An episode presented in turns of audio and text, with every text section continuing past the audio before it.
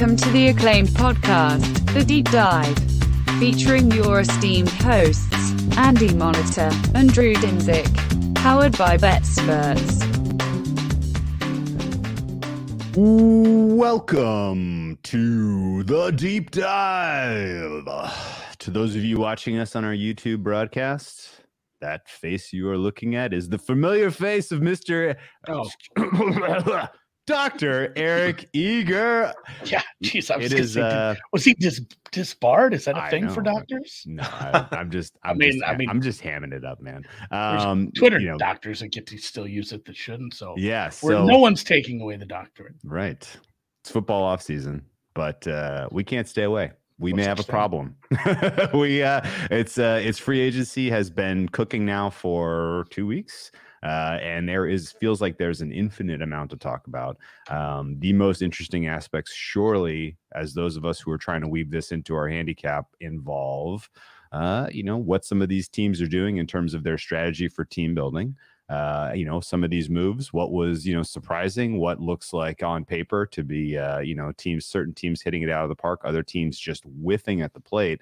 Uh, there is so much to talk about in the world of football. We could not help ourselves. We invited Dr. Eager on uh, to get into the weeds here. It is not technically summer yet, but Dr. Eager of Sumer Sports is here to help give a little bit of uh, the NFL sunshine for this offseason. Uh, welcome back, of course, fourth, fifth, sixth, seventh time on the Who deep dive. Uh, we appreciate all your time. Welcome back, Dr. Eager. How you doing?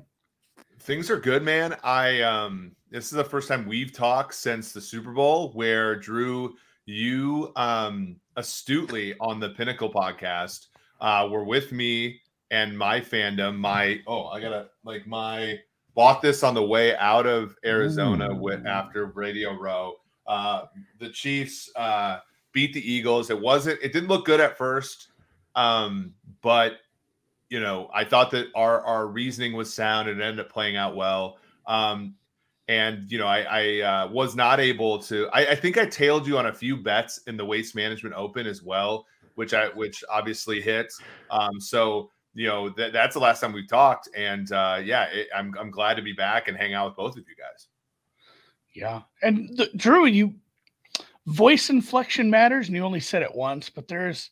I, I got to thinking about that because there's like, what team, what what our team's doing, and then what our team's doing, because that's kind of where I'm at. Because we we have such an incomplete picture at this point, and as I was going through, and my God, I I really I really a lot of shout outs to the guys who really take mock drafts seriously and like spend that's like their whole job because that's a nightmare once you get through like the first 10 to try to figure out like oh my god i uh, you know the- if i keep doing this the safety isn't you know branch isn't getting drafted in the first round if i if i keep doing the things the way i'm doing. So you're looking at all these teams and like what's happened so far in free agency and i know it's incomplete but it's like holy shit like i'm not sure this team has a linebacker on the roster right now like or i'm, I'm not sure you know i'm not sure this team has a safety you know, you can always add guys. There's undrafted free agents after the draft too, but it's such a weird spot as we're sitting here trying to figure out what they're going to do with their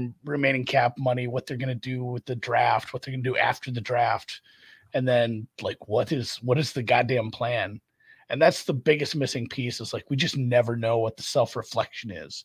We talk about that a lot. We we feel like we understand which teams are good about self-reflection to a certain point like hey if we realize we're going to suck ass this year there's no reason to fill in some of these gaps that maybe we should be doing towards the later end of a rebuild or a build or however you want to phrase some of that stuff and i think that's some of the interesting stuff i wanted to get into today is how these teams are constructing a roster and you know the for their expectations what they think they want to accomplish. And maybe i think there's some signal to that too is here's what this team is doing and there's some signal to like what their expectations for the year are based on that. Because like hey this team they're kind of sending out the signal they know this isn't the, this isn't the year.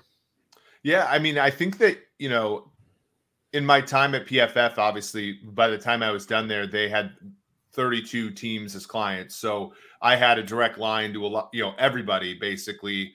And you know, I've kept a, a line with a lot of people in the league, even though we at Sumer, like we have two pilot clubs, can't tell anybody who they are, and a few other kind of sub pilot clubs. Um, but I, you know, through relationships, you can kind of get an idea of what teams are going to do, and you can kind of get an idea of kind of what teams think of themselves, right? And and I think most teams it's not as drastic like you know thomas dimitroff my co-host on the sumer sports show the ceo of our company like he'll tell you um they never went into a season being like hey we're not very good right like that that's hard but i do think some teams they'll they'll straight up tell you like hey i think this year we have you know this year we we kind of have to push some money backwards kind of buy into this year because next year it's not necessarily going to be as pretty just looking at the contracts. And then you know maybe we'll make a push for that year. And obviously things can change but as you as you listen to people talk um, you get an idea of that. And you can kind of over time you know really look at how things are put together in the NFL and get an idea of whether or not teams are going to try. So one one example last season was um, the Jacksonville Jaguars. When you looked at the investments that they made in free agency, when you also looked at where they were from a cap perspective this year, so letting Jawaan Taylor walk to Kansas City, having to cut Shaquille, Shaquill Griffin, um, etc., you could see that the Jaguars were not going to, they weren't in rebuild mode last year, right? So when a lot of us saw them at two and six, or you know, I, I do a show at the Hammer with Rob Pizzola, and every week Rob's like, "Hey, they're a pretty good team from a net success rate perspective, net yards per play perspective." Like, th- it was why like we did the Pinnacle podcast. We're like, "Hey, you know, every week it was like 15 to 1, bet Jaguars win that division, 16 to 1, bet Jaguars win that division, while they were two and six, three and six, three and seven, four and seven. And you kind of like went through that whole gamut because you know that in 2023 things aren't going to be pretty for them. So they don't have no reason to kind of back it up and and restart. Um, you know, similar stuff for Detroit, right? Like we all talked about Detroit 2021. Detroit kind of played, you know, they let things breathe a little bit for contract sake. 2022, they were going to try, and they started one and six. And you know, a lot of us that said restore the roar all off season, we looked like idiots. And then you know, but that but you looked at kind of the way the team was constructed, where things were going to go. You're like, they're not going to like they're not going to stop trying. Whereas there are maybe other cases like the Bears where you know, like uh, uh Greg Gabriel's out there, like all you idiots that think they're going to tank. Now they have three wins through five weeks. You're all morons, and of course, like they lose the rest of their games, and they they don't even they, they fail to cover in most of them. And so it is at least he didn't double down oh, after the season on his take anyway. Like, like yeah, I mean he's God, one. That, there that are plenty something. like who is, is, it? So it, which one is that Gruden guy? Is he is he Jon Gruden or or or um, the other one, Jay Gruden's son? I didn't oh, I actually. Know. I thought that was always just a joke. I didn't think he was actually related. Well, I thought he was okay. just like semi TikTok famous. I mean, if he said he was Jay Gruden's son, chances are he's wrong. But like, I, I like he's one where like if he says something like the Eagles are winning the Super Bowl, I'm just like I retweet that. I'm like, thank you, thank you, Jesus. Like this is you know this is gonna be uh, a win because like there are some people where you know what they say like they just they don't they don't read the league right and, and that's like independent of modeling and all that stuff um but there are just certain tells about teams where you can say like this team is going to actually try down the stretch this team is not and um, it was interesting that Greg Gabriel, given all of his supposed like inside information with the Bears, uh, was unable to even discern that. Yeah, from, from an outsider standpoint, Drew, and I, I, think you'd agree with me too. Like partway through the season, you could just tell. Well, yeah. and obviously, go look at the transactions that they made, yeah. which two out of the three were pretty smart transactions. I thought the major ones. Like those were all the marks of like, hey, guess what? We're we are yeah. going to be all in on this over the next two years. This year, it'd be really cool to get a top five pick. And Jesus, they landed in yeah. an absolute catbird seat. I wanted to just quick thinking about like the, the cycle and not every, you can't say like there's this cycle. You don't have the Baker Mayfield cycle for a team because teams treat the cap, building, I mean, expectations, franchise, you know that your your mantra what are you you know you kind of your philosophy every team's so different in that. So not every team goes through the same cycle but i feel like most teams are pretty good at understanding where they are in that sort of cycle and kind of the range of outcomes that they have over the next few years which has to be kind of maddening because the hardest thing to do i would think figure out where the other 31 teams are going to be in a couple years. And that Well- would like because drew the, the nfc like some of these teams that are like hey, it's going to be bad for a little bit now. Yeah. But those teams, a, cou- a couple You're of those gonna, teams yeah. are You're gonna they won accidentally win seven. Yeah. Yeah. no, but I mean the the Bucks, the Rams, they got their Super Bowls. Like they can't be Oh, so bad. sure, like, sure, sure, hey, the NFC is going to be easy this year. Again. Oh, I thought you were going in a totally different direction. No, but th- no, I am too. But there are other teams where it's like, shit, man. If we'd have pushed this ahead of schedule one more year, we'd be sitting here with Rodgers is gone, Brady's gone, and basically what we got to beat the Eagles and the Lions, and uh, Yeah. we're the winner of the Super Bowl at that Yeah. point. And that's it's got to be just maddening to mistime your cycle and run into a spot. Or if you're in the AFC, like, oh man, we're kind of at a peak, but like nine other nine other teams are. Dolphins are now the Dolphins are now extended to their absolute Yeah. elastic limit. Yeah, and they're the third. the- They're the third choice in their division. Yeah, being like the sixth best team in the in the conference. Yes. Yeah, I think that's where like I'll disagree a little bit, and I and I in the sense that and this that's why I did the research, the whole the you know the the transiency and the absorbency Mhm. stuff that's on sumersports.com where you basically ultimately what it showed is there's basically if you if you split the league in fours, long term there's always one less team on average that's above average, and above average teams cycle like mad. And the and you know the reason I think is pretty clear. Like if you're elite, you're going to be elite for two reasons. You're going to have a great head coach or a great quarterback or both, and those are pretty stable. And if you're poor, there are mechanisms there that the league puts in place, namely rookie wait still quarterbacks that allow you to at least get to like a seven win. Like you even look at the Jets. Like everybody's all, oh, you know, I I, I tweeted this out the other day, but you look at like all the teams that drafted quarterbacks in round one the last three years. You look at like the uh the the Bengals are great. Um, the Dolphins are, you know, we can make fun of them, but they've had two straight winning se- three straight winning seasons. Um, you can uh the the Chargers are pretty good, even though they're they're a weird freaking team. They've had two straight winning seasons. Um, you know, the Packers don't really count because they didn't build around the rookie quarterback. And then the following year, you look and like the Jaguars were in the playoffs, won a division this year. The Jets won seven games, even though their quarterback completely flopped. Um, from there, you know, the Niners it doesn't really count, but they're they're a house, uh, and they built around a quarterback on a rookie deal. Um, Patriots have made the playoffs uh, one of the last two years, um, and then the other one that I'm missing, the the Bears are, you know, everybody's excited about the Bears. And then you look at this this last year, the first round, like everybody forgets, but Pittsburgh won nine games last year um, because the quarterback was cheap, and you can at least like build a buffer around it. Uh, so you know, everybody the, the league gives instruments to teams who suck to at least be like below average, and and yet the hard part is is Mhm. like the league, the league. There's such a buffer between above average and great that like you're just constantly in that transient state year in and year out and and I think what what the biggest mistake teams make, Andy, is like they're in that, and like I'm I'm talking about our hometown Vikings, by the way. Oh, I didn't is even want to like bring they're in that basin and they're like, ah, I just got to pour more money in to stay above average because there's a Yeah. off chance that one year I'm going to pop one up, I'm going to pop one into that uh, elite stage and and try to win a Super Bowl, and it's just like there are just so many forces against you that that that's where teams make the most errors. And then i think you know beyond that the the second place where teams make a lot of errors is where you've seen like buffalo. I i think where you saw atlanta at the end of thomas DeMitt, like my boss's career where you get really close and you're you are a legitimately great team.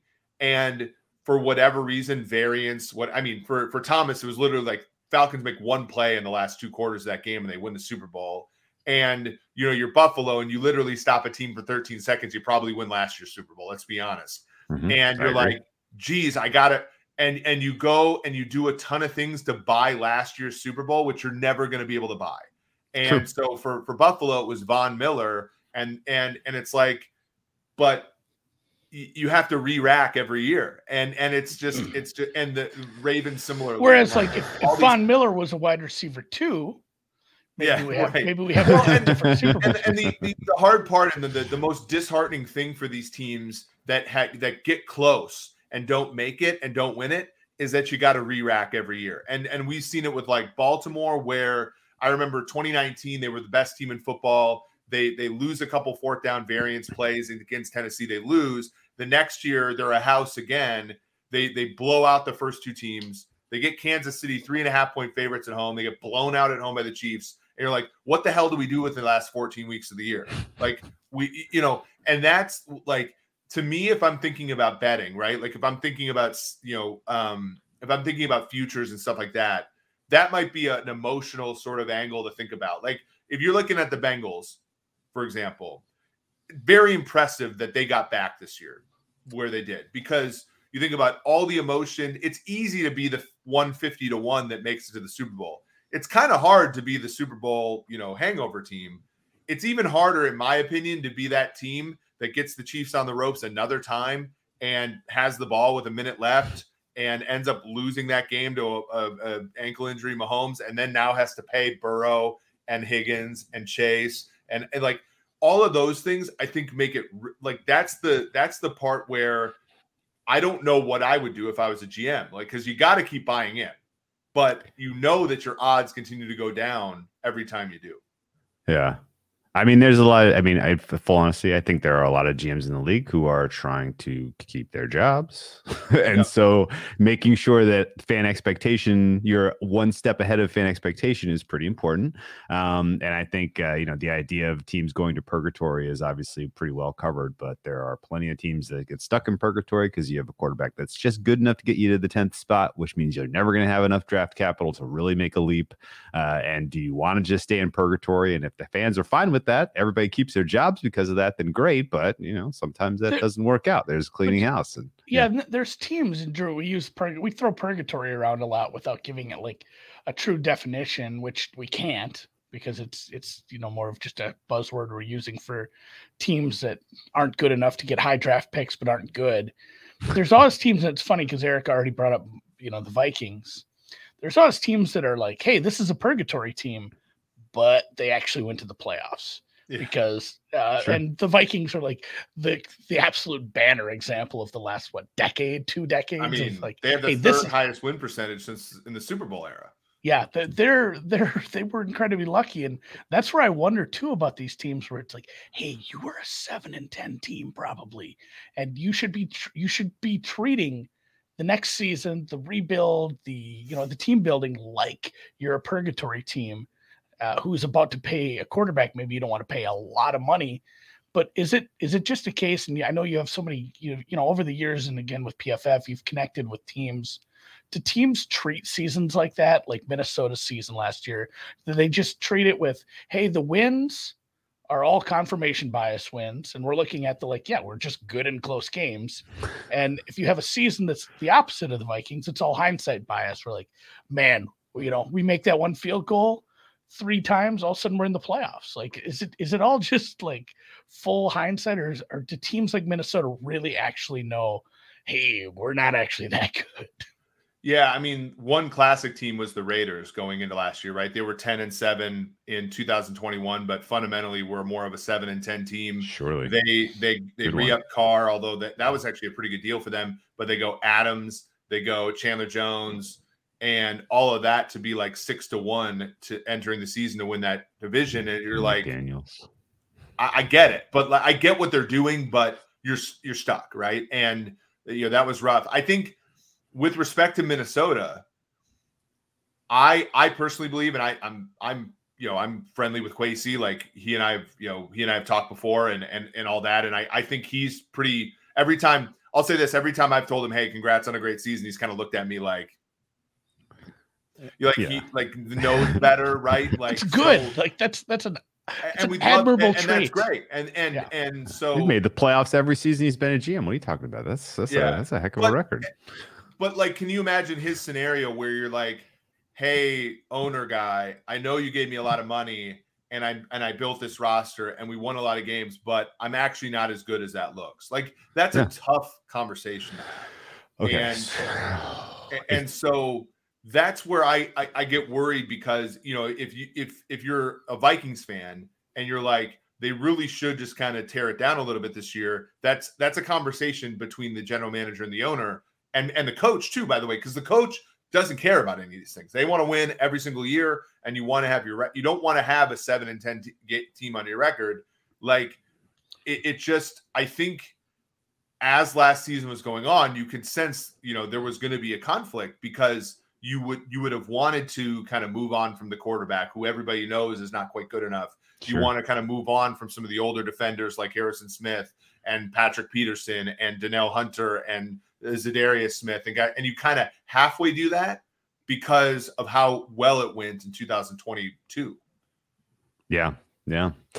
Ooh, 13, uh, not a good spot to be in. Same not a guy. Not yeah. Not not an ideal spot to be in.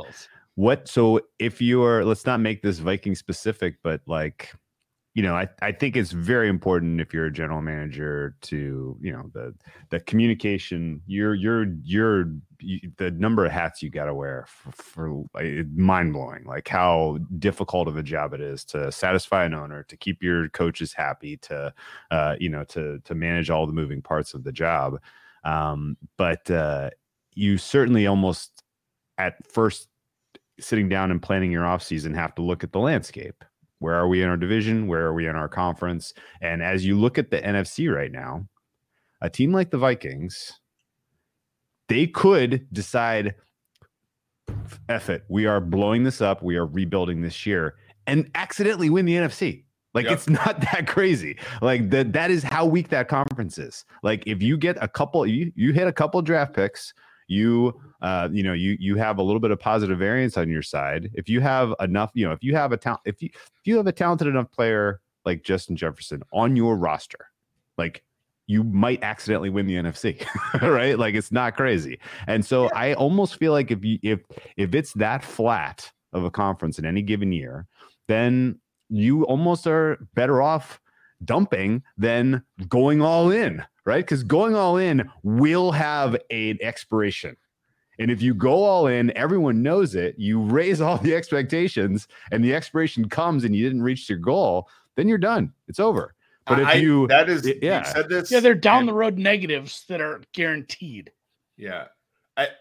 You make a wonderful point that I've never like I honestly haven't thought of because I you know, Andy, you know that I I think a lot about the Vikings. My dad's still a fan; like he texts me every game, and um, and I have not thought about it that way. But like you're sort of talking about the Buffalo Bills of 2017, right? Where they trade Sammy Watkins, Rod? they trade Ronald Darby in the preseason. Um, they they basically rip it off and they still win nine games and make the playoffs for the first time in 20 years because yeah. the AFC kind of was weak in that that range. You know, the Chargers chargered that year and all this kind of stuff. No doubt. Um, it's a good yeah, point. I mean, especially yeah, you draft and, if the Vikings draft a corner and it works, they get one more in like free yeah. agency and like KJ Osborn takes a big step forward. It's like, hey, this team won 12 games this year and they actually deserved it.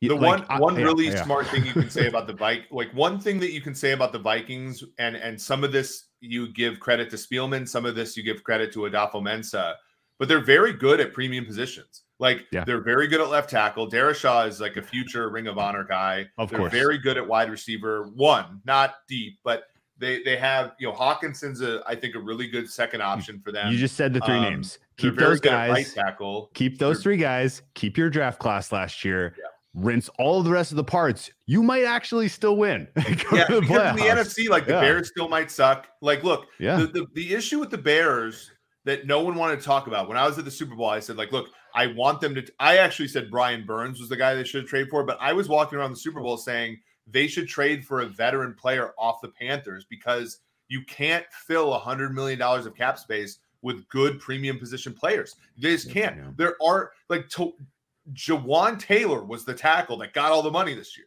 And he's like okay at best. You know, yeah. there were no wide receivers that got any money this year. There were no um, real corners that got any real money this year.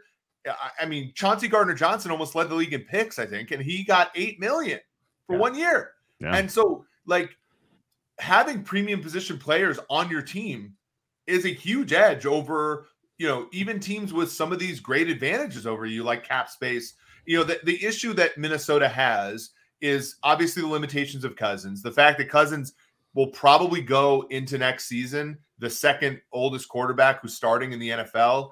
Um, so so Cousins is you know all of a sudden. seeing the end of it, and then you also have eh, Cousins was drafted three years after Stafford, and I think is older than him, which is crazy. Um, and and then you have only five draft picks because you traded two for Hockenson, you traded one for Jalen Reagor, you traded one for Ross Blacklock. So you know it was a weird situation where they they got they got started eight and one. They had to put some money into or some resources into the team last year to save mm-hmm. face, and now you know they're almost like they really do have to like either trade back and or just absolutely you know hit snake eyes on all their picks, which you know could happen for sure. It's tough. It's tough. It's tough. Yeah, and it, it, it is it's wild too because like the the one move they probably just need to make is a big big move at the at a premium position because you, can't like you can't probably plan on a long-term future around Kirk Cousins at this point. And that's uh you know that's like every other almost every other team in that division now is in I mean Jordan Love where's Jordan Love at on his rookie contract? Are we talking 50 year Year option now this year? right? Five This Yeah, I think- four. I think this Right. is year four, so a little different, but uh, you know, everyone else is in a, a bit more of an admirable spot with with quarterback. It just the more I look at the Bears, it's like if Justin Fields doesn't take a step forward that we think is definitely in the cards, like and you don't have a, a true wide receiver one emerge, and your secondary doesn't, I guess, improve, and you don't have a true like just anchor at left tackle or even right tackle. Christ, Who's going to rush the tackle. passer for the Bears? Like yeah, and and and then yeah, at, at that point too, you your pass rush and your secondary might stink. It's like how is this team getting five, six, eight games better all of a sudden? Like Well, it- it, yeah, it's turned into a three year rebuild then suddenly for the Bears. It's just we they have they, they this We hundred knew it million was dollar gonna cap be- space, Drew. we knew like it was going to be this way, though. Yeah, it just it, it like Eric says. Explain to explain why it's hard to take a people get so hard for oh my god they have the most cap space. Explain why it's hard to spend it all. Well, the reason why teams have cap space is, is because they miss on draft picks for an extended period of time. So you look at like, you know, the 20 so 2017, the Bears traded up for Trubisky. That costs a decent amount. Then in 2018, they traded for Khalil Mack, which cost them two first round picks. So, you know, that A, Mack doesn't even make it to this rebuild part, right? But then B, he cost them draft picks that they eventually like need like you need those premium position. So like I mean the the the easiest way to explain it is like right now Darren Waller has the highest APY of any tight end in football at 17 million. Um Kyle Pitts when he was drafted fifth of fifth uh fourth overall, I'm sorry, is 8 million. So you have like if Pitts were to perform at the highest level of any player at that position, he'd be a 9 million surplus. Like that's kind of the way to look at it. And that's a lot, but it's not it's not an egregious amount. When Ja'Marr Chase was taken at 5th, um just a pick later, it's about 8 million also, but Davante Adams, Tyreek Hill, whether or not however you want to slice the contract, that's 25 to 30 million what they're worth on the open market. So that surplus is almost twice or more than twice as much. And so like the so ultimately players at wide receiver, players at tackle, where whereas that's true as, as well, quarterback, um, you know, defensive end, sometimes corner. Corner's a weird one. They're never av- they're never accessible via free agency. You always have to either trade for them, so you have to you know trade capital to, to pick those guys up, or you have to draft them yourselves. And so, like, oftentimes, if you have that much cap space, it's because you tried to swing the bat at those positions in the draft, or even worse, and this was the Vikings' problem for a while until they picked Darrisaw and Jefferson, was you used your high picks on things like guards, linebackers, running backs, Right. safeties, and you Center, swung and yeah. missed on those. Yeah. And when free agency comes around, like there's always going to be money to get guards. There's always going to be money to get safeties, nickel corners, linebackers, centers, running backs, tight ends. But Yeah. there's there's never available actual good players at those premium spots. Like you're you're you're getting Orlando Browns, you're getting DJ Charks, uh, and Yeah. and uh, Christian Kirks, you're getting Yeah. um, Cam Sutton's at corner. Like those are the players that are available at premium positions, and so these teams that have a lot of money, then they're stuck going with Tremaine Edmunds, who like there isn't the Tremaine Edmunds of left tackles available in free agency, and like those guys just don't have the requisite impact relative to the dollar spend you have on them in free agency. Yeah. And Also, the- yeah, ahead, being able to, being able to put your resources into the talent that you've the elite positions that you've drafted, who are you know who are you're worth paying those guys. Uh, if those guys aren't on your roster to pay, then that also creates this problem. You see Um, that but in the yeah. free agency too, Drew. Like some of the big names where it's like this guy is a position that would change our team, and he's good enough at it, and he re-signed with his current team. Yeah. Like a, a lot of those free Oh, yeah. Every time, like that matter. They they Yeah. make it a priority to re-sign those guys. Don't let them get out For of the sure. room. And then I, you know, yeah, and honestly, did the Bengals give Orlando Brown much money? It was 16. Like it was Not less than what Okay. Orlando could have gotten last year Yeah. had he signed what the Chiefs offered him, but he didn't have he had a first time NFL agent, so he kind of balked at it. The Chiefs didn't give him like the Chiefs gave him a deal that would have been like top of market and name only, but it still was better than what he got from the Bengals. The reason I was asking, maybe we come back to the Bengals a little bit because I don't want to take us off the Bears for a second. I want to talk a little more Bears before we move on. But the Bengals point I was going to make was just like if they use their their you know they they didn't really didn't make splashes for the first couple days, and I'm like, oh, interesting. I wonder if they're just gonna like just bite the bullet now, sign Burrow, like just get get a deal on the record now, you know, because you're eventually going to do it, and the longer you wait, the more it's going to cost, and the more it's going to hurt you with all those other positions, and you can't let Tee Higgins walk out the door and you can't let Ja'Marr Chase walk out the door. So like the sooner you start the clock on all those, the less it's going to ultimately cost you. And doesn't signing a quarterback to a big deal hurt somebody in your division even more than they're already hurting at the current point? That's Like, actually an interesting point. that's that's Yeah. uh it's like it's it's also a swipe at it's you know it's lessening the position that the Ravens have. That that's super. I hadn't thought about them Yeah. making that a, a priority right yeah, off the bat. but I don't know. We we we previewed the Bears, I think, very very thoughtfully last year, and it was literally you looked at the team and you were like, "This is not a team at the n- nadir. This is a team that is staring at a really low nadir. They have a roster that's not talented, and they have to get off of a bunch of these defensive contracts, and they have virtually no one at any premium position on offense to help develop." The guy that they invested all of this draft capital in in Fields. So it was literally like you were staring at the edge of the cliff and you're like, Yeah. we're going down and it's going to be bad. So I think, you know, sober minds were like, this is a three year process. And like, I, th- it, like we kind of alluded to, some things that they did, you know, golf clap. Some things Yeah. that they did is like, oh no, guys, what are you doing? Like ac- acquiring, you know, acquiring a pick for Roquan Smith. Well done Mhm. giving away your second rounder for Claypool.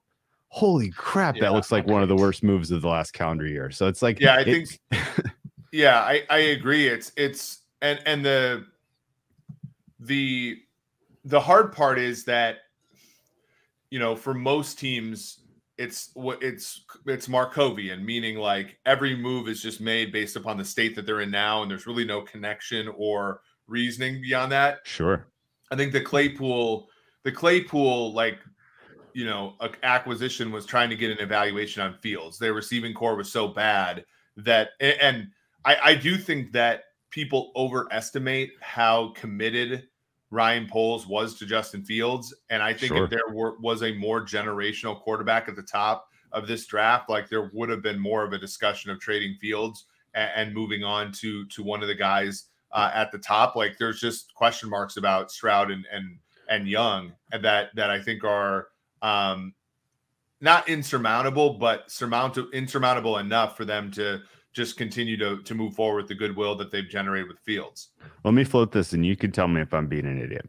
Um, and again, like some things they've done, they've done great. Like getting DJ Moore in that trade with the Panthers, like who that was thinking outside the box, and that was really freaking smart. Uh, and in fact, they pro- probably I don't know, I don't know what the contract situation for Moore is, but it maybe might, might have been more. He's, he's going to cost some, but it's not horrid. It's not going to be horrible. Whatever room. the case, yeah, whatever yeah. the case is, like you know that you're you're starting to solve some of the problems by putting talented players in your roster who you then can then devote your money to. But uh, anyway, the um, it, eh, you know, you can call me an idiot. I won't hurt my feelings. I'm going to. I realistically think that the right move for the Bears was to trade the one first, to let everybody kind of sort themselves out in the top four of the draft, and then to trade Fields. Trade Fields to someone who didn't get a spot in the top four, who feels quarterback needy.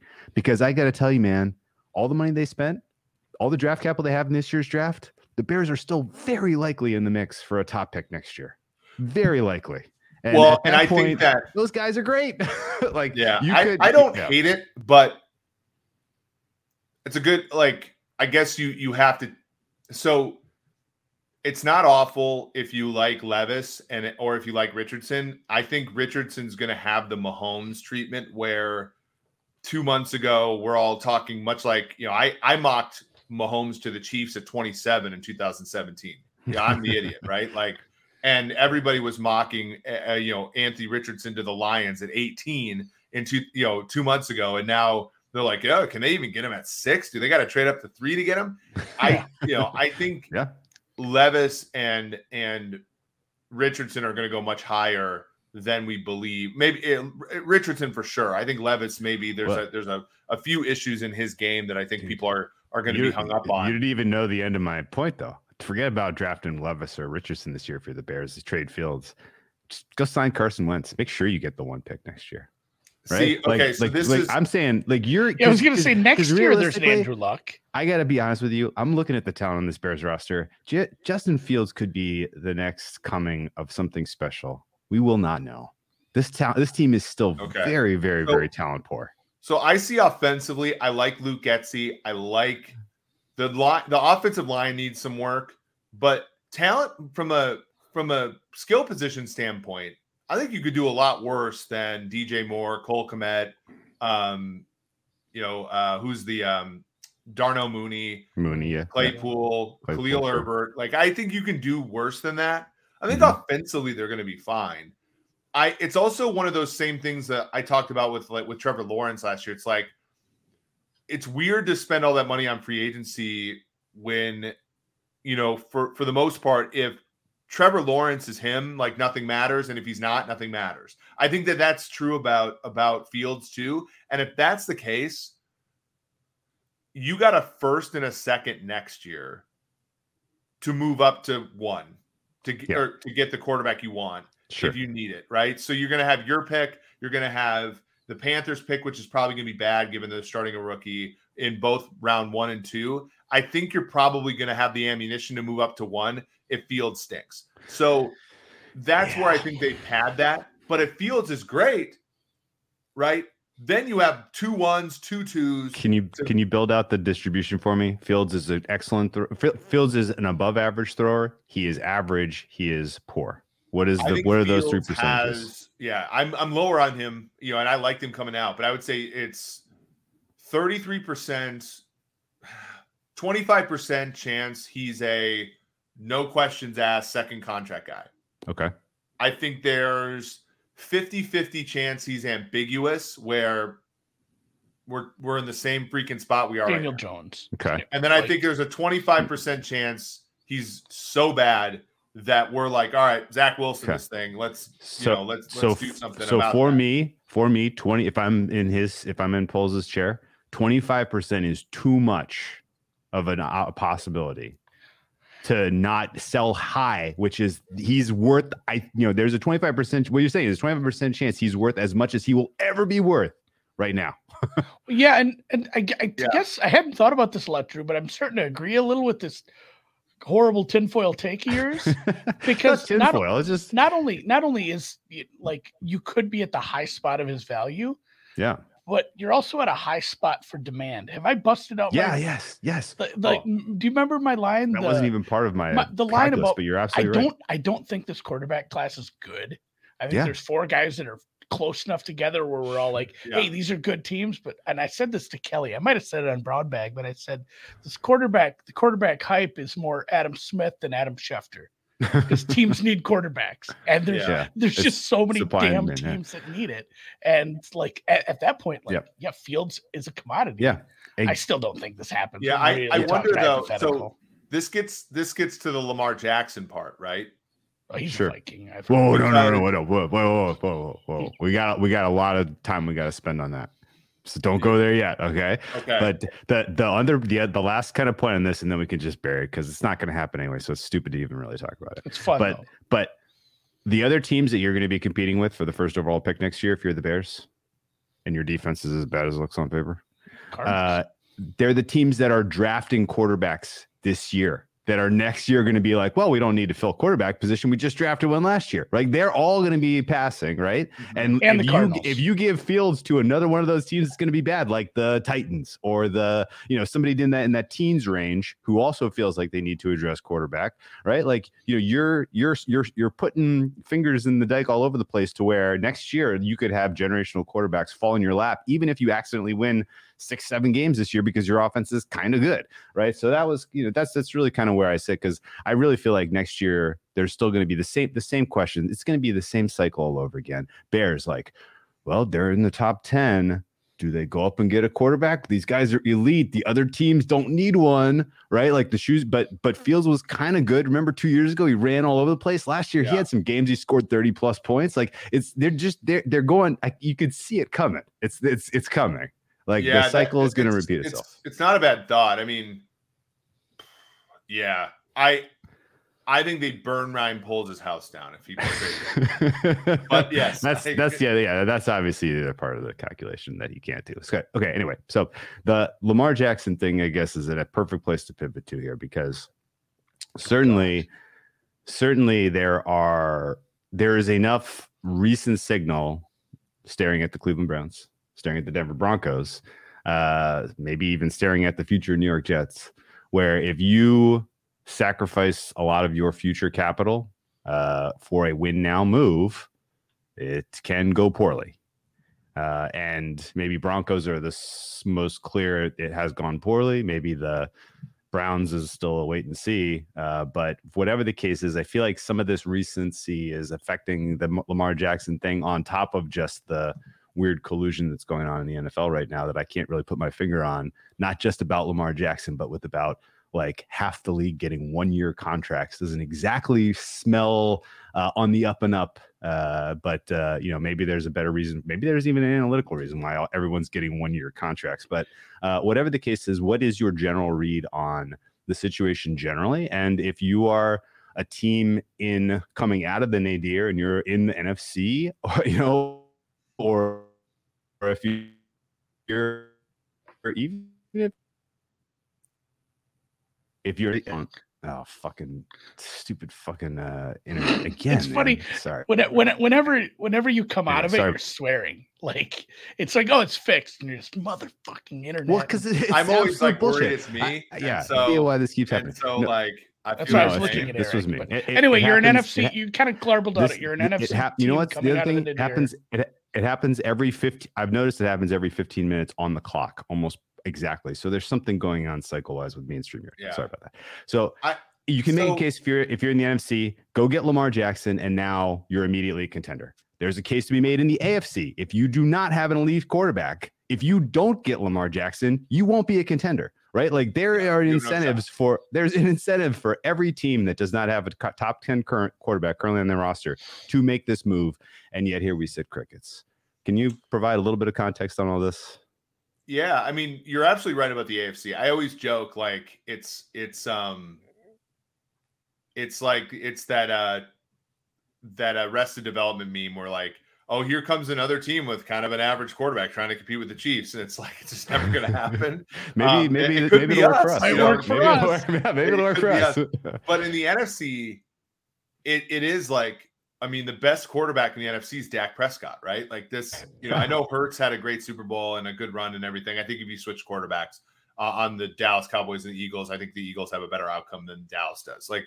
Um, so the, I'll I'll stand by that statement. Even though Dak didn't have his best year, I think he is the best, which tells you something, right? Like Dak is a trolley ride away from being Kirk Cousins. So it, it's it's a it's a it's a barren conference. Um, the thing that is, I think, so my read on the Ravens side of it is that the Ravens are a very calculated organization that is that knows the probabilities of things happening. They understand risk. Um, you know, uh, I think when you know they're just a very smart team. Um, they don't always do the smart thing, but I think that they're a very smart team. Um, they they knew when they slapped the non-exclusive tag on Lamar, there was a small chance that a team like the Falcons could have just backed up the truck, gotten a sure. huge guaranteed deal, pushed all 90 like 90 million of it to the front and completely poison pilled the, the, the ravens there was a chance that that happened the chance the bears could have done it all this stuff and they were willing to deal with that risk and that is a very mature thing um it is so sideways between those two teams that i think one of the reasons that they did this is so that they could shift some of the blame from the big bad ravens eric decosta every dollar counts to the whole league, which is not willing to give Lamar what he wants. Now, it, maybe yeah. Lamar comes back and says, "Hey, maybe, maybe, maybe, maybe you're not the asshole. Maybe we're all just kind of a problem, right?" Yeah. From the rest of the league's perspective, there is no reason for any of these teams now to trade for Lamar Jackson before the draft. If you're Detroit and you hold pick six and you hold pick 18, yeah. Why on why in the world yeah. would you trade those two picks? Where if you go day after the draft and you trade for Lamar, you're trading a one next year, which if you get Lamar, you think is a top, you know, bottom third of pick in the in the first round. Um, and the way that teams value these picks a year in the future. Now, this isn't actually true, like the research has shown, but like teams essentially value picks one round deeper if they're a year away. So you're really getting, you're really trading a second and a third for Lamar, both you think in the back half of those rounds. Yeah. And every other team has spent all their free agency dollars. So you would, if you arrange it now, the Raven, all of this is to say the Ravens are probably going to match if that's all they get in return. Yeah, but true. that will be, I think, the time where there's a swell. Like if you're the Minnesota Vikings, you know, they're they they're considered a dark horse here. Sure you pushed Kirk Cousins money into void years into the future. You've you've done some things. you you've kept Dalvin Cook on the roster. You've kept Za'Darius Smith on the roster. You only have five picks this year, but you got your full number of picks more or less next year.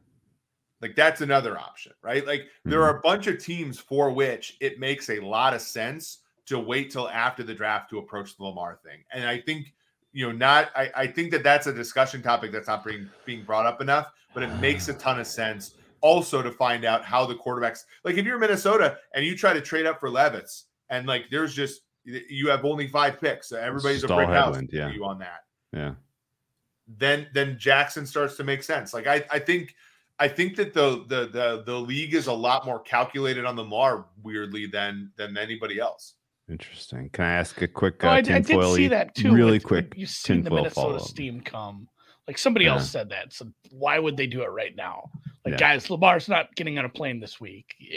If this has any steam, this is like May. You know. Yeah. So that. So here's the tinfoil question. We'll keep it quick here, but like the stuff you see Lamar tweeting and saying publicly makes it seem like we might be getting a side of the story that is a lot of agents and info people who, you know, are incentivized not necessarily to paint a true picture of what's going on. Like, you know, is there any team that you see kind of stockpiling space that uh, you know that makes sense besides the Vikings that's not being talked about? Not really. I mean, even the Falcons, who were the, who were thought of the team, like they've eaten into their cap space, right? Like yeah. they only have, yeah. you know, eight, you know, eighteen million of effective space. Um, you know, I think that I no, I I don't see it's going to have to be some sort of deal that the Ravens can easily match, in my opinion. Like, um, which that's I mean, again, like I think the Ravens are really smart and saw this coming, right? Like that. I'm disappointed in Bill Belichick not poking the Ravens in the eye personally, but we'll leave that aside too. Yeah, I think um, I think Belichick may or may not. I mean, it's interesting to know. It's I I, I want to ask smart people this question. Like, how much longer do you think Belichick wants to coach? Is a good question. Yeah, of course it is. I mean, there's And already articles about the I- successor this yeah. week. I heard I heard somebody make the point of like, well, Belichick, they can't make an offer for Lamar because that'll put strain on the relationship with Mac Jones. It's like, oh yeah, more strain than Yeah. benching him in a primetime game for Yeah, Bailey for Zappe. Bailey What? Zappe? What Yeah, are we well, oh, Those oh, two more drives, strain, oh, though. more, oh, more strain, have those two more strain than making him play his sophomore season under Matt Patricia. More strain than that. like it's tough. It's tough to Belichick see didn't it, give a you shit know? what Brady felt. Like, Yeah, of like course. he's really going to care about Mac Jones. Yeah, no doubt. Um, okay, so you mentioned the Falcons. There was one quick point I wanted to bring up about the Falcons and team building from a philosophy standpoint because it seems pretty obvious what the Falcons are trying to do, and that is emulate what the the path to success that the Eagles had. The Eagles were a bad team Yep. a couple years ago. They invested in the trenches. They drafted and developed. They got a guy in the later rounds of the draft to be their quarterback. They installed him late in the season. He showed some promise, and they're basically like, "Okay, we're going to give him the reins. We're going to play this out. If if we hit on this, we hit spectacularly. And next season you know maybe maybe we make a playoffs in a week nfc this year and then next year we make the aj brown move and we make the we we, we grab the, the the the bradberry off the street and and now we are running. Like it feels like they have a very clear vision of that's what we want to do. Is that fair? And if you are a gm like this feels like the easy no risk way to try to do team building pretty much interminable like like like and indefinitely. Like, why not just continue to try to do it this way if you're a team with no other option? Yeah, I mean the so yeah, it's a really good point. I mean the the Ridder acquisition, you know, was different than the the Hurts acquisition because the starter that was there was not really well established, but it sort of has that same character, a guy who had some good film in college. Now, Hurts was much better at Oklahoma than Ridder was at Cincinnati, but you know, and, and then you know, you're right though. I mean, McGary, Lindstrom, my co-host of the Sumer Sports Show, Thomas Dimitroff, drafted both of them. It took them a while to, you know, but they both got second contracts. Jake Matthews is a good left tackle. Um, you know, David Onyemata going with, with Grady Jarrett. Grady Jarrett kind of at the end of his career. Not a ton in the way of pass rushers on the edge. You know, the the the the benefit that the Eagles have is they had great edge rushers. I mean, they went Josh Sweat, they went um, uh, Derek Barnett with the Sam Bradford pick. Like they had, but you know, they go with Jessie Bates, who's a terrific ball player. Again, Sure. not premium position. Um, they have running backs. You know, Allgeier, Patterson are both really good. Pitts and London are. I mean, it makes some sense. Plus, you know, and, and this is a somebody, by the way. I bet the Eagles have the worst record in the league in 21, and I was, of course, wrong because they leaned into their edges and stuff at the line of scrimmage. Um, Just ran the I will make no. I would, you know, if I was betting, I would make no such bet on the Falcons here because, the, you know, I think the Saints are going to be bad. I don't think much of Derek Carr. Panthers are going rookie quarterback. Bucks are going with Baker Mayfield. Like this Falcons team, there's a clear path, a la the path that existed for um, the Eagles in a weak NFC in 2021 that no one saw. So I like it. I mean, this is the first time I've thought of it. You, you know, you bringing this up to me right now. I, I like it. I mean, I think it makes some sense. Now, Arthur Smith is a very good play caller. I think that the Arthur Smith weakness is he's a very good play caller. And, and what I mean about that is when you've had success with Tannehill, you've had Yeah. success with Mariota. Like if you look at Mariota's EPA numbers, they were fine last year. They're better than Cousins. Yeah. Uh, First half of the season, especially, he looked great. yeah. yeah, and, and so you know that the ceiling is going to be a certain place with guys like Hurts, with guys like Ridder, long term especially. Yeah. Um, will he ever realize that and put in place a great quarterback? Because that eventually is is the question. Like it's the same question the Eagles are going to have. And When the Eagles give Hurts the big deal, things are going to get really fair for them. I yeah, I mean, and I I I am going to I I'm going to abstain from Hurts um narrative this offseason because he proved me wrong in the Super Bowl. Uh, I made bets that he didn't have it physically. I made bets that he didn't have it mentally, and he was right there in it with Patrick Mahomes. So I will I will not be I will not be talking shit about uh, Hurts, Jalen Hurts this offseason. Um, but no, it looks it looks pretty clear like uh, what the Falcons are trying to do is sort of the best way to team build or you know from the ground up. Um, and uh, if they make the playoffs this year, get their guy, get It's an you know, get, easier division. with yeah, yeah. And honestly, like get Ridder, get Ridder's playoff stinker out of the way this year. Maybe next year they are kind of, uh, you know, Oh a little God, bit we're- legit. We're talking Um, ourselves into betting. Well, because no, no, because like I- no, you've got me convinced too. And and you know the Jessie Bates thing, and the kind of just a little offhand comment by Eric, but Mhm. I, I mean he's right. He's like, uh, sign Jessie Bates, good safety, not a position of like high value. The more I look at it and, and really started to click the last couple of years, isn't that kind of how you have to treat free agency completely now? Like high value positions.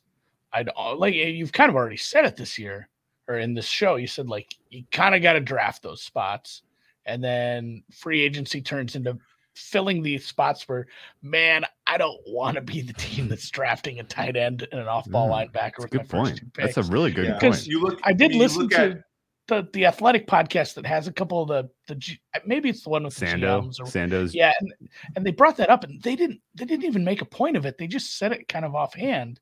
Somebody did, and he's just like, "Yeah, there's a lot of linebackers that are uh, free agent. A lot, a lot of like coverage linebackers to be had. Like that market's wide open. You can go get one." And I thought about, it, I'm like, well, that makes a shitload of sense. Like, Yeah. these positions that nobody wants to draft. They're, they're, it's like, hey, there's a bunch of safeties that moved, and there's a bunch of linebackers that move, and there's a bunch of tight ends that have moved around already too. But you, you think about the Bengals, right? Like I look at the Bengals, it's it's it's how to use free agency when you've when you've hit, when you've gotten good luck, right? So Sure. I think you know the the secondary is like a parlay. Um, the offensive line's like a parlay, and you know you think about how the Bengals have done it, right? It it's they went, you know, Trae Waynes, um, Chidobe Awuzie, Eli Apple, Tre Flowers, um, Mike Hilton, Ricardo Allen, uh, Vonn Bell are all guys that have played who have started in the NFL before. Mhm. And as Andy would like, Trae Waynes was the most expensive of that bunch and the worst of it, right? But Sure, when yeah. you when you build out a secondary where your objective function is an or, I need I need eight choose five, right? I need Trae Waynes to work or Chidobe Awuzie to work or Eli. Everybody gives Eli Apple a ton of crap. It's like Eli Apple has been a great outcome for them. Like, you know, and they all were cheap free agents because they had that. Like, you wouldn't want, imagine being in another situation where all, and this is like the Chargers, all your big money is spent on wide receiver one, wide receiver two, edge one, corner one, quarterback soon. And you have to draft those five defensive backs. And that's what the Chiefs did, right? That, you know, back to, back to the whole like, when you actually win a Super Bowl, it actually allows you to be plus EV. I don't think the Chiefs trade Tyreek Hill to the Dolphins if they didn't win the Super Bowl against the Niners three years ago. Without that in your back pocket, you're just shoving, right? The whole time.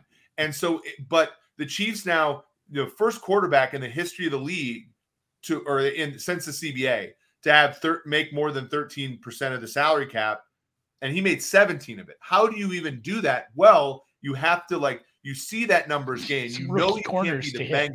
And sign all those guys for 10 million each. You need to draft them all. And the only way you can draft them all, Chiefs drafted five secondary players in this in the spring, is by trading Tyreek Hill for five draft picks, right? And trusting your quarterback to make that up. And for most teams, free agency, to get all the way back to the original point, free agency is about making sure those weak links are not weak. And if you have, if you've hit on premium positions in the draft, you have the money to pay up a little bit on those positions. And if you and if you have a great quarterback, you're you're hoping the draft can be that for you, and it's a different probability distribution. God, God, that's Yeah, well, well said. I like that, and and you still have to have some luck. Oh, I mean, just yeah, of course.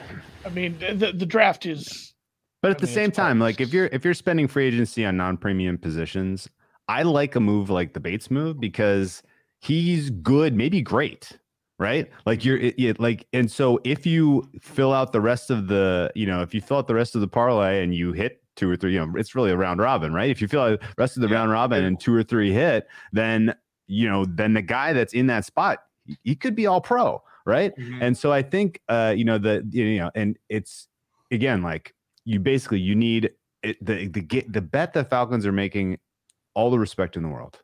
If you get above Mendoza line production out of Desmond Ridder on a year two deal, right, for a year two quarterback, you're going to the playoffs this year. If you get below, you're going to be at the top of the draft, and you're the only team that you know in that mix that didn't draft a quarterback or doesn't have questions about a guy that's on the verge of getting a year Yeah. five deal. And so you can swing away and go, you know, get Caleb Williams or you know, or any one of these other guys, Drake Mhm. Maye or whoever else is, Well, is at the top there. So it's it, Le- it's it's lesser an easy, positions easy too, gamble. Drew. Yeah. Lesser positions, like let's say just say safety and guard, they're part they're part of a bigger function. They're part of an offensive line, a defensive secondary. Sure. And you, you talk about the Falcons parlay. Guess what? The first leg already won. yeah, Uh, it was an right. open parlay. You Yeah, placed with uh, right. Terrell, and you already got Yeah. one leg home. yeah. Yeah. And that's right. The, I looked at this Yeah. more and more with how many teams could use corners in this draft. And I did this with my latest mock. I said, fuck it. I'm taking, I'm still taking a corner Yeah. at six with Detroit. Like they signed some guys, but mostly he's uh, probably hurt himself on the flight to Detroit. And like it's still a position of need eventually. Uh, like, why not make it a strength now that you you Yeah. can instead of a massive weakness? And same thing with the Falcons. I'd love taking a corner, just taking an absolute uh, it, it, it's like the, the joke I made about Vonn Bell or Von Bell. Von Miller should have been a wide receiver too, because how that unlocks digs when we've Mhm. seen like a good Mhm. wide receiver too that can help him. It's the same Yeah. thing with you know how much like is is Terrell the best corner in the league at a you know consensus come like December because you added to that positional group and just unlocked his like ceiling and you can do that with Yeah. non-premium positions. Yeah, you want a game add to those plan for the you, yeah game plan for the Falcons defense was easy. Throw it to the other side wherever AJ Throw it Throw it, throw it, throw it to the Well, other. that, throw but that, and that was the whole issue. We Yeah. talk about Detroit drafting Yeah. a corner. That was the whole issue with the Jeff Okudah pick. Like Sure. the Yeah. whole Well, there was coverage is more important than pass rush was, I think, and this was my, it was half, it was half stated. The coverage unit is more important, but that doesn't necessarily mean you should draft corner first because Sure. the, the defensive line is a strong link system. You need to at least get a pass rusher. Detroit has that. Now they can start.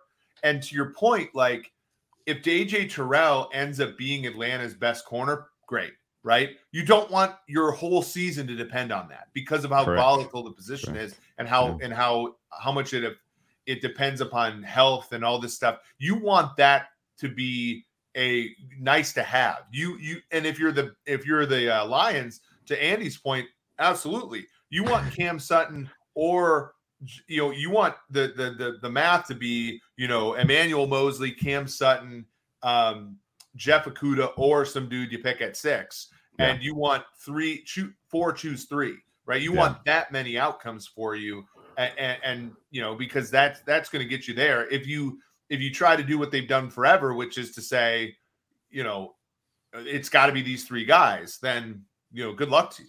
Then you're in Yeah. Minnesota. Okay. Like, So oh, yeah. hey, guess what? Cam Dantzler has to be good, or our defense is going to suck. And Oh, you've yeah. seen the result. I always remember like the old Twins, like Mike when the Twins were bad. Jesus. It's like, oh, Scott Diamond has to be good this year for the Twins to be good, and you're like, Yeah. Well, better luck next. It's like Boof Boof Bonser Okay. has to be like a, a, So- a, a starting pitcher too. close closing point on the Falcons, and then I'm going to give Eric multiple choice for the last thing I want to talk about because we're running out a little bit against it time wise here. Um, but I can almost promise you they take whatever best, whatever of the elite D linemen with their first pick. They take uh, whoever is left of the cornerback class early in the second. And then, uh, you know, then next year when the Eagles pay Jalen Hurts and can't afford AJ Brown anymore, they trade for AJ Brown and uh, the rest is history. They are literally trying to rerun the Eagles, um, but uh, ultimately depends on if Desmond Ridder is more of a Hurts or more of a Wilson, and we just don't know that yet. So we'll find out this year, I assume. Um, okay, so Eric, multiple you get you get deal, dealer's choice here. Uh, dealer's choice, whatever, guest choice. Uh, do you want to talk uh, Lions restore the roar?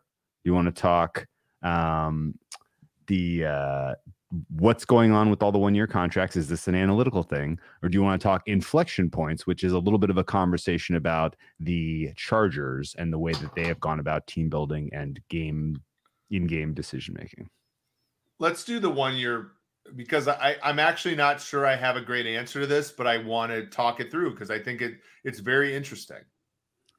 Yeah. So you stand back and you look at what happened this year, and it mm-hmm. feels like there has been a little bit of a, a conservatism in terms of how not how much we're willing to spend for this next year, but into the future among teams. And I cannot tell you if this is coming from the owners who are concerned about financials for some dumb reason, if it's coming from the GMs who are either just concerned about their own, uh, you know, long term, you know, flexibility, or if it's coming from the analytics community because somehow it turns out there was some hidden edge in just bringing guys in on one year prove it deals.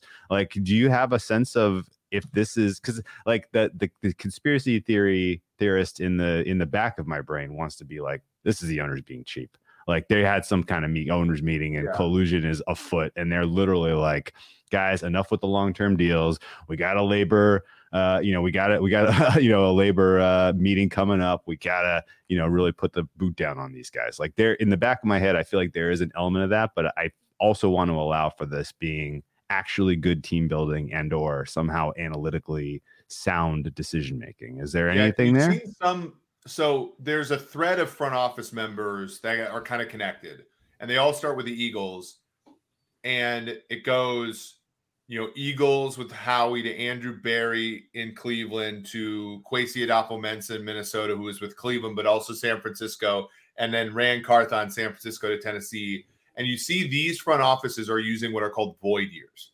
Mm-hmm. And one of the things that had happened, and it was really interesting because I was talking to Kai from uh, this the Saints, who's their cap guy, and he was kind of talking about how you know the cap goes up about eight percent a year, but these top end deals go up about ten to fifteen percent.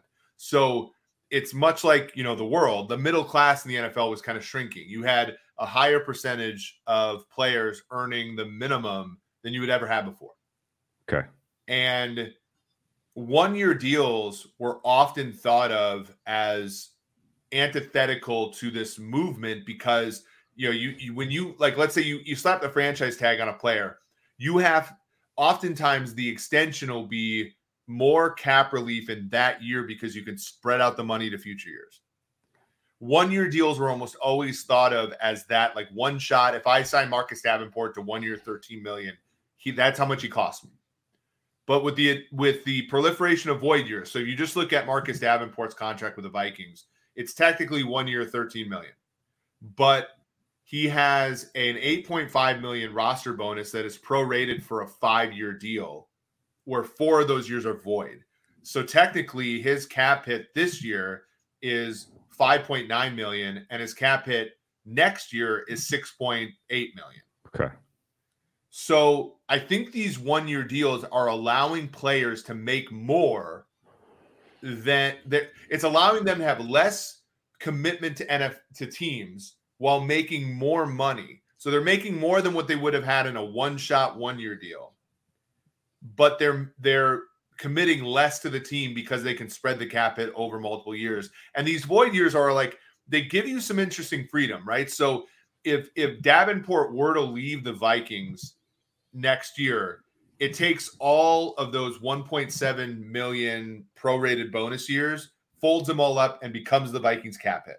Same Got thing it. with Cousins. Okay. So when they redid Cousins' deal, they they spread out his 20 million uh, signing bonus, roster bonus. I'm sorry, and they made it into a signing bonus, which we made it four, you know, four million every year. Once if they don't re-sign Cousins to another deal, all that rolls up into one lump sum and it costs against their cap next year. So for players that teams are like testing out, if they don't like them, then it's just a cap charge next year. And often it's modest, right? Like the 6.8 for Davenport, whatever. Yeah. Also, because the cap goes up, the cap, the real money relative to the cap goes down every year for all this. So you're buying now, paying later with no interest, right? That's yeah. a, a, way to think about it. Yeah, it's an, it's inflation proof. Yeah. Like. and if you sign the, the player to a deal, then I believe, and I have to I have to sort of think about this.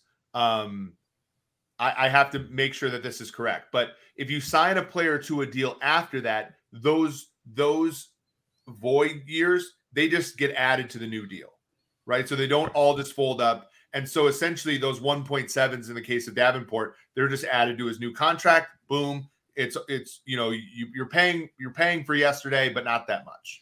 And I think that that's why you're seeing a lot more one year deals because the teams can effectively spread it out over multiple years without committing to the player for multiple years. So it's just cap gymnastics that agents have been like. They're they're Hey. I'm okay with this too, because this is win-win. Because this is ridiculous, but it, it's it's perfectly legal now.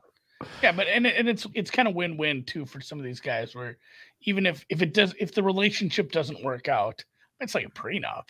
And you know, if, if this Mhm. doesn't work out, I'm gonna be fine. You're gonna be fine. Like you're not gonna take a huge hit on some. uh, You know, obviously the Cousins deals way different. Quarterback deals should Mhm. be their own classroom, but like it, it's not a huge hit against you next year. And he still got a decent contract out of it. And it was less of a hey, it's a prove it. You have to do this. It's a one year incentive lated and Mhm. like guess what we didn't play you that much you didn't hit any of them and everybody's angry at each other at the end of the year so i, I guess that, that was a good explanation i don't hate it It's just Okay, kinda, I- things I change you- things yeah. shit changes No doubt. I think that all makes sense. Okay. I got uh five rapid fires for you. Okay. Oh, This is okay. More likely this or this. Okay, Andy, if you want to chime in, I'm going feel to. free. I haven't given you any of the. T- I No, I haven't don't given you any are. any any early look at the sheet here. Okay, uh, we're gonna start with the the Dallas Cowboys. You ready? Uh, more, More likely.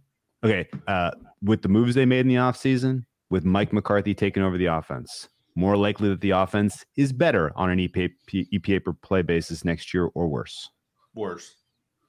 All right, I think Yeah. that's right. I don't love it. Don't love it. what Um, position do you think they draft second 2a or 1a it's, a, it's Uh, a, they're in a bad spot it's 18th rough. next year. 18. no i mean what what what position do you think they they should focus on at what 26 or wherever they're at Oh, uh, got to be wide receiver. i would think so still think yeah, wide taking a tight end. receiver or defensive back. sure Okay, yeah, those are both fair. Um, keep Dan Quinn happy so he doesn't uh, skedaddle. Uh, okay, uh, Philly, Philadelphia is next. You ready? More Mhm. likely that they are suffering from a Super Bowl hangover next year, or take the next step to being the dominant team in the NFC for as far as the eye can see, because it is that week. Uh hangover. Okay, Yeah, the, de- the defensive the defensive moves have to all work. Like they have a big Yeah. parlay to have I- that defense be good. I gotta again. tell you, they did as well as they possibly could have.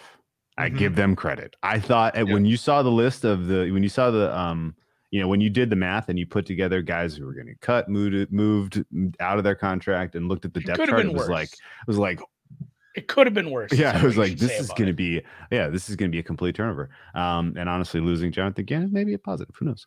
Um, we'll see. Uh, the um, the next uh, question is the Jets. I, first of all, is Aaron Rodgers actually happening? I've been I've been yes. partying in Vegas, Yeah. and you know, first of all, shout out to our friends in Vegas. Had great time while I was there. I forgot to say that off the top. Um, but uh, it's it's definitely happening. Aaron Rodgers is going to be a Jet next year. Yeah. Okay. Um, more like a Brett Favre situation, uh, where this is a short term thing and it doesn't live up to the hype, um, or uh, they actually feel like they realize their potential. I I think it's more like Favre. I'm with it too. I'm with that too. Although I'm, I'm excited to see what the offense could When be. somebody called him Shroomer Esiason, I knew That was- like I was I died. Some of the nicknames are so good. Throw Rogan and Schumer. Oh my Esiason are just goodness. so good. Schumer Esiason. Holy shit, that's I, good. I mean there are the, Oh, man. the, God bless the him. world Memes are is, the world the Yeah. world still spins. So good. okay. Uh, so far, these are all three thumbs down. More likely to be, uh, you know, on the on the downside. Um, Charge. I got another one that's probably gonna be on the downside. Uh, Chargers. Uh, more likely to be the AFC West champions next year, or uh, GM and coach looking for new hires. Oh, um I'm AFC not West, giving you. yeah. I'm not giving you the middle. Okay. Okay. Okay. I, Kellen Moore's Kellen Moore. This is my first answer. I was going to say Kellen keep the Moore's GM, pretty- promote Kellen Moore. You got 11 wins. You didn't win the division. Yeah, Kellen Moore's pretty good. Okay. So they're closer to actually winning the West than they are Mhm. starting over with Coach GM. It feels like there's a lot of internal pressure there with the GM on the coach that is kind of mucking things. Yeah. Am I crazy? Uh, I don't think. I think the GM is actually pretty hands off there. I I just think it's really hard to fail. I think Kellen Moore and just Justin Herbert are going to have a really hard time failing. Okay. So there's no truth to the idea or the concept that Brandon Staley walked back from the plus EV every time, no matter what decision making, to something that was a very different uh, and kind of chaotic decision maker. Like that was that a matter of he just was concerned about his own uh, his own job security and not the fact that the GM can't really fire another coach and expect to retain his job. Yeah. Yeah, I think that he was still good at timeouts and he was still good at other decisions that I, I'm willing to give him sort of the time of day. Okay. Is there anything about the Chargers where they're figuring out the inflection points on some of the we know this is better than this and we're just going to attack as hard as we can in that direction? Are they are they are you seeing any signs that they feel like they've internally figured out the the inflection points? No, uh, no, I, I, I don't think that they're. I, I think Staley's smarter than the average coach. I think that Herbert is very, very talented, and there's a reasonable chance that Joe Lombardi was the real problem last year. And I think that they're they're this season is is the bet that that was the case.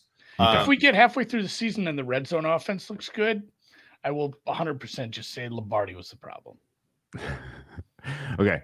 Uh the Detroit Lions more God. likely Oh, to win the NFC or be drafting a quarterback in next year's draft. Um, win the NFC. I think they're going to draft a quarterback in this draft. Oh, That's okay. That's okay. sassy. All right. All right. It's very interesting. I don't I don't do a mock past the first round, but I kind of love them adding like uh maybe a hooker, eh, you know, wherever he falls. Not not a hooker, the Hendon hooker. I shouldn't say a, Yeah. like a hooker type. Um, that sounds weird when you say it. I would not be surprised if they took Anthony Richardson at three. Ooh, interesting. There's is there a little uh, connection between Cardinals and Detroit front offices that uh, makes Uh, that happen? There is with between the two front offices, but I I just I think that I think that Detroit in it mu- I think Detroit has done a good enough job building the roster that they might make that move. Okay, so I first of all, Monti I have, enough, Ossenfort, I have Laverne, Minnesota. I have an enormous amount of respect for the Detroit front office for what they've the way that they've tackled the rebuild, which was a very hard, was a very very tough task. They, I think they have done spectacularly well, and I uh, I would have even more um, respect for them if that's the move they make because I think eyes open, this is the lowest they're going to be in a long, long, long time, Yeah. and this is a little bit of a gift even being this low, if we're being honest. um, and so yeah, the idea of this is our swing, we got to swing makes the most sense. So I think my, I mean, my GM, my, you know, my front office ranking goes up if that's actually the move they make. So um, I hope, I hope you're right because uh, you know, getting a, an elite cornerback doesn't super move the needle for me, but uh, uh, taking your chance on a QB does. Because you know, if you find if if it if Goff gets you to good but not great in this NFC, then you've got a problem next year if you haven't already started draft and development process with the next guy. So Yeah, no, I I think I think Goff has been great, and I think Goff will be a good quarterback next year. But they're in a perfect position for Anthony Richardson or Will Levis. Like it's quintessential Alex Smith type type move. Yeah, yeah, I love it. Very cool. So the Lions are building in the mold of the Chiefs. Uh, the Falcons are building in the mold of the uh, the the Eagles. So uh, interesting. NFC might be they, they might the NFC might turn the table here uh, quicker Vi- than we think. Vikings if or these the teams- Cowboys. And the Vikings, yeah, absolutely. Uh, fantastic. So, um, if you haven't already checked it out, I'm going to wrap here and say go to Sumer Sports. Uh, dot com. Eric, great article uh, this week uh, going from elite to poor and back, a lesson in stability and transiency in the NFL. You get a little uh, ten dollar word right in the title. So I won't. I um, won't give it a review. I haven't read it. I read Okay. on, I I read shared, things on I shared it with Andy right before too, the pod, which wasn't really fair. early in the week. Um, I did like the week late. Quite a Tell me about what your off season is going to be like. Is it going to be more of this? You're going to do just continue to do podcasts and crank out articles. Like you have a couple research ideas, things you are especially interested in spending your off season doing, or is it literally like, hey, I, I- you know, back, you know, I'm, I'm right, right, right to work, pr- you know, doing production. Ooh. Also, Yeah, are you going to the draft? Yeah, it we have, you know, we're mostly a B2B company, so a lot of the stuff I'm doing is for our two pilot teams and um building stuff for the future for hopefully more clients like we went to the combine uh and sold uh tried to sell to, you know, a great deal of the teams and like I think we're making a lot of progress there. Um I'm I'm still trying to build the podcast up because we are we are going to have more forward facing stuff for people. Um I don't know what that's going to look like uh, with insofar as fantasy and gambling. Um, I've been a little bit detached. It's weird because like with with the with the info we have now, I because at PFF all of our info was one way, like Yeah. official info was all Sure. we would sell the teams and we didn't, you know. But at Sumer we do have team IP, so teams will give us their grades and we incorporate them into our optimizer, and so it's not ethical for us to bet, and so it's crazy because by now I would have probably had probably fifteen thousand dollars worth of bets on the draft, and I'd be super sharp as far as like where the markets were moving and stuff. And I gotta say, like, I'm I'm watching them, but you guys know that it's just really hard if you don't have the real Yeah. risk. Well, You we, know, so we, I- we I know think- we know you're being honest because it's not Yeah. possible that you could have fifteen thousand dollars with this year's market so far because They've for whatever reason they won't fucking hang them. very Yeah, yeah. They're about Yeah, offshore, like, I had- schedule. It's crazy. I had offshore skins. Now they don't let me bet there anymore. They didn't Sure. let me bet there even before I joined Sumer. But like, you know, with the Zach Wilson draft, I had like a oh, couple yeah. dimes down on Zach Wilson being number two overall when it was like minus 150, you know, a couple years ago. And so you're really sweating that out for two months. You're like, oh, who's going to trade up with? Is somebody going to trade up with the Jets? Like you're perking up, and like without that kind of in circulation, you're just like, oh, look, the Panthers traded up. Great. Like you're you're not like tilting or or or having that exhilaration. Off air, we'll tell yeah, you. it- it's weird. yeah. Like I I went on Bet Online today just to check what the markets were because I know you know Young had gone from plus 400 or so to you know plus Yeah. 165, and like Bet Online is like three draft markets. It- It's like, it's been what is going horrific. on, Yeah, boys? yeah. It- um, uh, yeah, We're uh, hearing from some of the regulated operators. This is the week. Like late this week, there'll be some over on over unders are you know those are those are great markets. The hey, here's Mhm. four guys with 18% hold uh, for the first defensive player, and you get a little bit of a feel. But the Yeah, the- over unders really the give you some one-sided good markets are awful, right? Like they don't, Yeah. you know, um the who to be picked in the first round market. Like we we we ripped their eyes out on Quay Walker last year, and like that was a good a good one. But even then, you still weren't getting great number. Like Mhm. once once they figured out, like even even if you know the, the edge dried up really quickly because the hold was so big. So um, after- after so and, and first- some you're right. Some of these early markets and people people on gambling Twitter great greatly panned the fifty to one for anybody in the world to have a perfect bracket market that was up. It's like, well, please don't bet this, but yeah, honestly, like that shit every every week now you see some horrible stuff. There was one up, maybe it's still up. I think it was Bovada. It was what school will Mr. Irrelevant be from?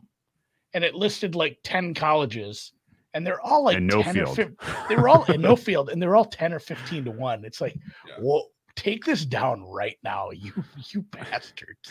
Okay, horrible. so yeah. First of all, I'll It's tell you a story. that- Off, we'll That's tell, that's yeah. predatory. We'll I tell you a story off the air about uh, tilting some information that was tilting um, because it's there's been a couple of them now. Um, but uh, the you you know the, the the books they got their heads up their asses here. The the minus E- ultimately the minus E they they're like they're like we gotta wait we gotta wait we gotta wait to put these up. The minus EV bets are the bets bets people are firing in February and March, guys. Yeah. Yeah. Like the longer you wait, the more the harder you're going to get hit because you're only going to get the plus EV stuff because it's Yep. going to be known by the time you hang these. And then the other funny thing about draft markets that I just want to kind of make a point and see if Andy agrees here.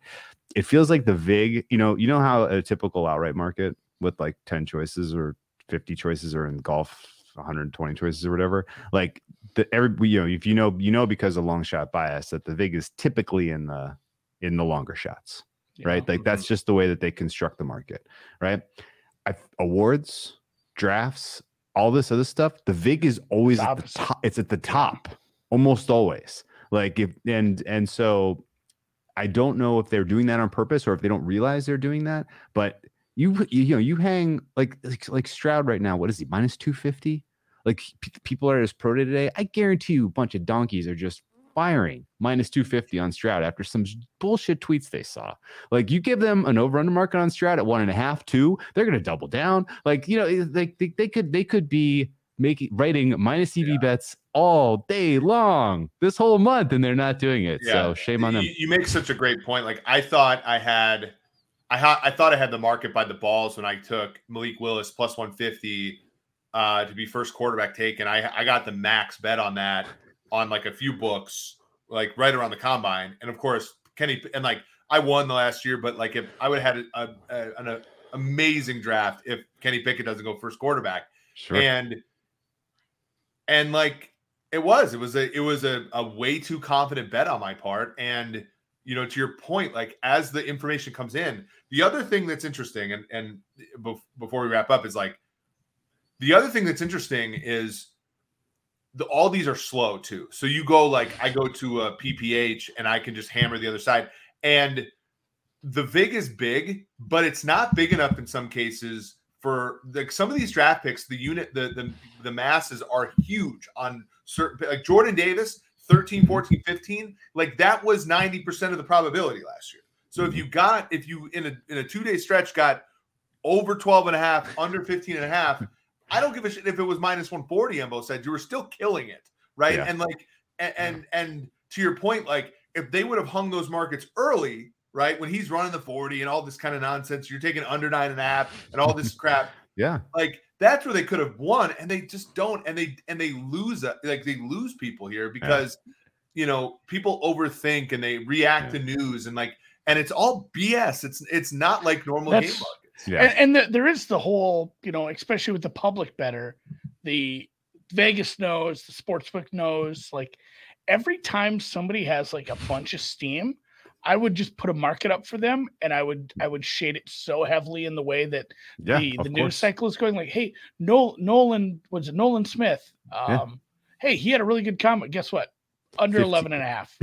and, and, and, and, and, you give them plus money on it too. And yeah like, oh, yeah watch people hammer on under that is just unreasonable. Like Yeah. hey, I know. Anthony, so Anthony Richardson sports- under Dude, under two and a half. There was know? I heard crybaby like somebody who knew Travon Walker was going one and got 33 to 1 on us. Well, guess what? You wrote a shitload of freaking uh Evan Kayvon Neal. Thibodeaux at minus 200 and and uh, Yeah. Evan Neal at minus 300 and you were- Icky that's at minus fault for not 200. Yeah, and if you didn't, it's Travon 'cause you- yeah, right. Exactly. uh, aidan hutchinson at minus 350 if you didn't Yes. you're the you're the square then Yes. Yeah. yeah. on- Once you So, get to the the first of April, you should have the first overall market should be a win, yeah. no matter what happens at that Yes. point. If, if, Yes. if you book your future book properly, Yes. and yeah, it- you should be So. I'm ex- I Yeah. am I'm excited for the over unders. It's going to tell us Yeah. a lot because right now the market just moves on like well Daniel Jeremiah said.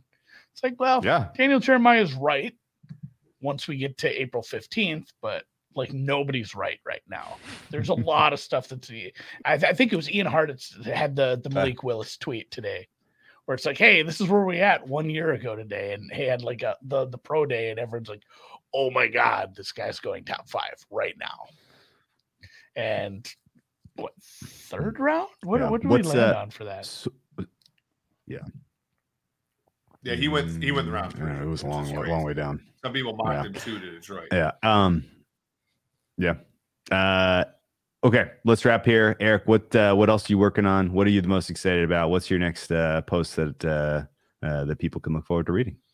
Yeah, I appreciate you guys having me on at Sumer Sports on Twitter, sumersports.com for all of our great stuff. And uh, on YouTube, uh, we have the Sumer Sports Show. So when much like me, when you're done listening to the deep dive, um, give the Sumer Sports Show myself, Thomas Dimitroff, the former Hey, you GM did one today. Falcons, Go listen to that CEO now.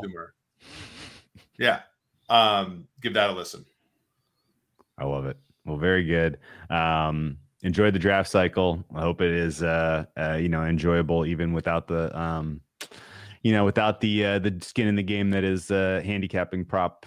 Uh, you know, I'm gonna have to. s- I'm gonna have to enjoy it to bet on without the ha- props also. So, yeah, they don't give you a hard time betting other sports, right?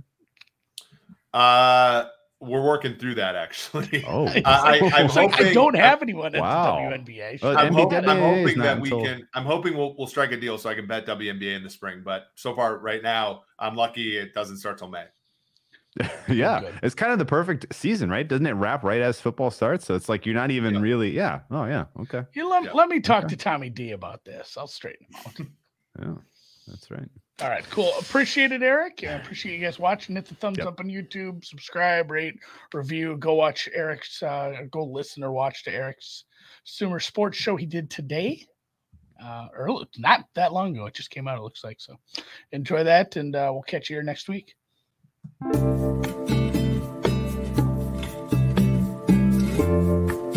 Oh, excellent. Could have gone, gone for like another hour, but uh, I'm glad we hit that in the tight 90. Covered it all, man. We covered a lot. We did, we did cover a lot of different points. It's fun. It's fun tracking. Like doing more mocks has forced me to track free agency closer. Yeah.